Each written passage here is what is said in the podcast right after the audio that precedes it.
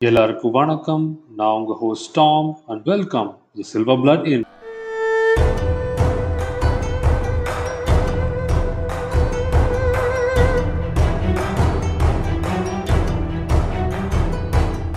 A mountain cave in Kagoshima, September 24th, 1877. Saigo Takamori and his followers are drinking sake, reciting poems about loyalty and their imminent deaths. There are only a few hundred of them left. They have been on the run for months. Below, moonlight shines on Kagoshima Bay and the castle that was once his. Flashes of artillery light the encampments below. Air burst shells hammering the mountainside. Soon the imperial attack will come and Saigo and his men will die. That's become clear. His army of noble samurai, once so revered they could legally murder the lower class if they felt disrespected, have fallen before an army of peasants with rifles. And within hours, Saigo's men will advance with their swords and die with honor in the old way, the last samurai. For five years, Saigo Takamori, along with Okubo Toshimichi and Kido Takayoshi, had been at the forefront of reforming the Meiji state and dismantling the samurai as a class. But gradually, Saigo had grown uncomfortable with the reach of the social reform. He also increasingly clashed with Okubo, who had centered more and more government powers around himself. Pressure to call a conference that would bring an agreement on forming a representative assembly, Okubo managed to create a body that was largely toothless and stacked with conservatives. His policy towards Taiwan and Korea, too aggressive for Kido, not aggressive enough for Saigo, led both men to resign from government. The three great nobles of the Restoration had divided, so Saigo retired to his lands in Satsuma. He grew crops, hunted, wrote letters, and spent time with his grandsons. He also swore off politics, though that in itself was a political statement, and Saigo had already become such a powerful symbol of the old way that his silence was correctly interpreted as a criticism of the Meiji state, which in his opinion was adopting all of the wrong things from the West. For example, he admired Western military and government institutions, but felt that the private ownership of the land would incite greed and cause wealth disparity, as poor farmers sold their land to the rich during bad harvests. He favored Japan's traditional feudal model of land division, and possibly because of this, he engaged in another pursuit besides hunting and fishing running military academies. They were sprouting up all over Satsuma with samurai students learning artillery, swordsmanship, and Confucian principles. These academies became a magnet for radical ex samurai who were angry at the central government. The most hardcore dissidents who believed that samurai should keep their swords and top knot hairstyles that were now illegal, with some even believing that they should still be able to execute peasants for showing disrespect. These were the disaffected, the samurai who had failed the transition to military or bureaucracy, or had quickly squandered the lump of pension that the government had given out in lieu of traditional rice stipend, or that went bankrupt because they had no skill but fighting. Other samurai formed a new political party, the Popular Rights Movement, which pushed for a more democratic model and a constitution. Sporadic samurai rebellions gripped the country. In several, disaffected samurai stormed castles wearing antiquated armor and carrying swords just to prove a point. The modernized imperial army had little trouble with them. By 1876, Satsuma had effectively seceded from the rest of Japan. The governor refused to implement land reforms and taxes. Samurai openly wore their swords and top knots, and the military students were effectively a paramilitary force waiting for the order to rise. Tokyo was worried enough that it dispatched a group of spies, Tokyo police officers, to report on what was going on, but it backfired. The commander of the network got captured and, under torture, gave a dubious confession that his group had been ordered to assassinate Saigo. The prefecture boiled over, and an imperial ship was sent to try to remove the ammunition from the Satsuma armory so that it could not be used to arm the rebels. They were too late. The Satsuma rebellion had started, and Saigo came out of retirement to lead it. But he was careful about his language.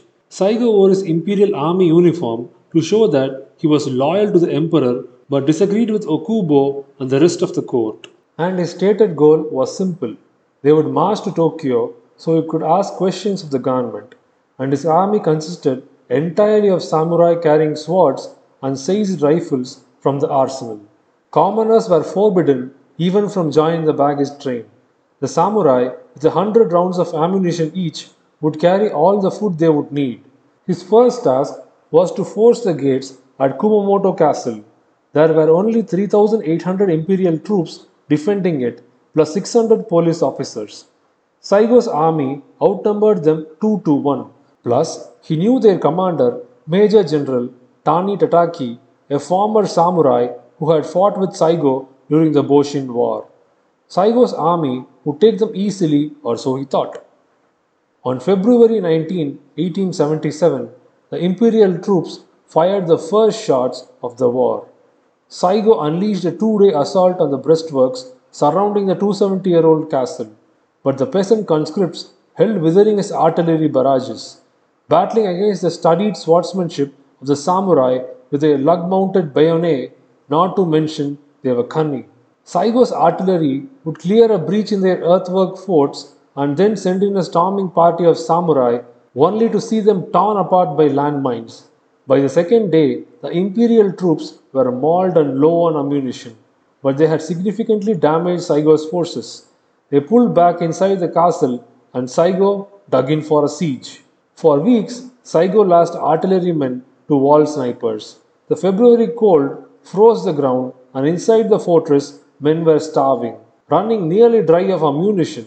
But Saigo's army kept getting bigger, his nebulous mission attracting disaffected samurai from all over. 10,000 men became 20,000. Then the imperial army arrived to relieve the siege, and Saigo split his forces, leaving 5,000 men around the castle and taking 15,000 to meet the imperial army. March 3, 1877. The road to Kumamoto, in a pouring rain, an imperial force of 90,000 attacked Saigo's samurai.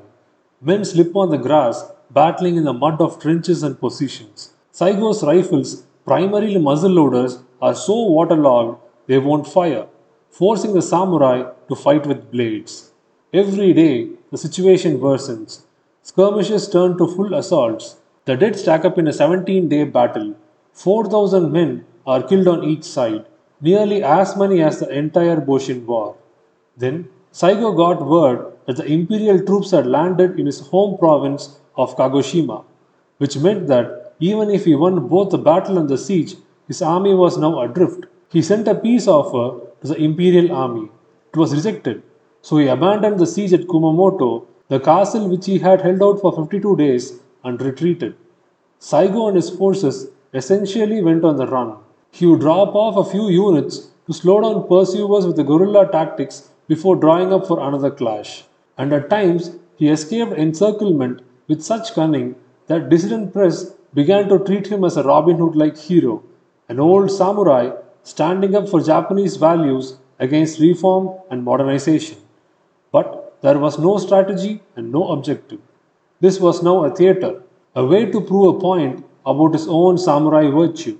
He was forced to abandon his firearms and artillery and slipped home to stage his last stand in Kagoshima.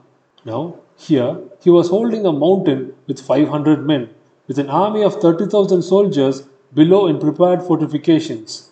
He refused their offer for him to surrender. At 4 am, his samurai charged the imperial army with swords, rushing down the mountainside to the blast of cannons and crack of rifles. They hit the imperial line, and for a moment, katanas flashed, their swordsmanship driving the imperials back. But Saigo had been hit the bullet shattering his pelvis. His second in command cut off his head, covering up the fact that Saigo was too horrifically wounded to commit seppuku. Then he turned, and with the last 40 men, charged into the guns once more. It was the end of an era. Saigo Takamori, one of the three great nobles, had martyred himself against the government he had helped to create. And ironically, the other two nobles would fall with him. Kido had died of an illness months before, and eight months after Saigo's death, ex samurai assassinated Okubo not far from where Ii Naosuke had died. The samurai were well and truly gone, but the legend endured. Barely a decade later, the emperor would pardon Saigo, holding him up as an example of Bushido and commitment to the Japanese values. Such heroes were precious. To what increasingly came to replace the old samurai order, nationalism. Soldiers were encouraged to see themselves as samurai, as Japan launched an era of aggressive imperialism alongside the most rapid industrialization campaign in history. And some samurai, unlike Saigo, even navigated that change. Because remember a few episodes ago when we talked about the bombardment of Kagoshima when samurai with black powder cannons walked into the surf waving their katanas at the British ship? There was Togo Heihachiro, and while only 13 then, in 1905, he would lead a modernized Japanese fleet to crush the Russians at the Battle of Tsushima, showing that while the samurai were gone, their spirit never died.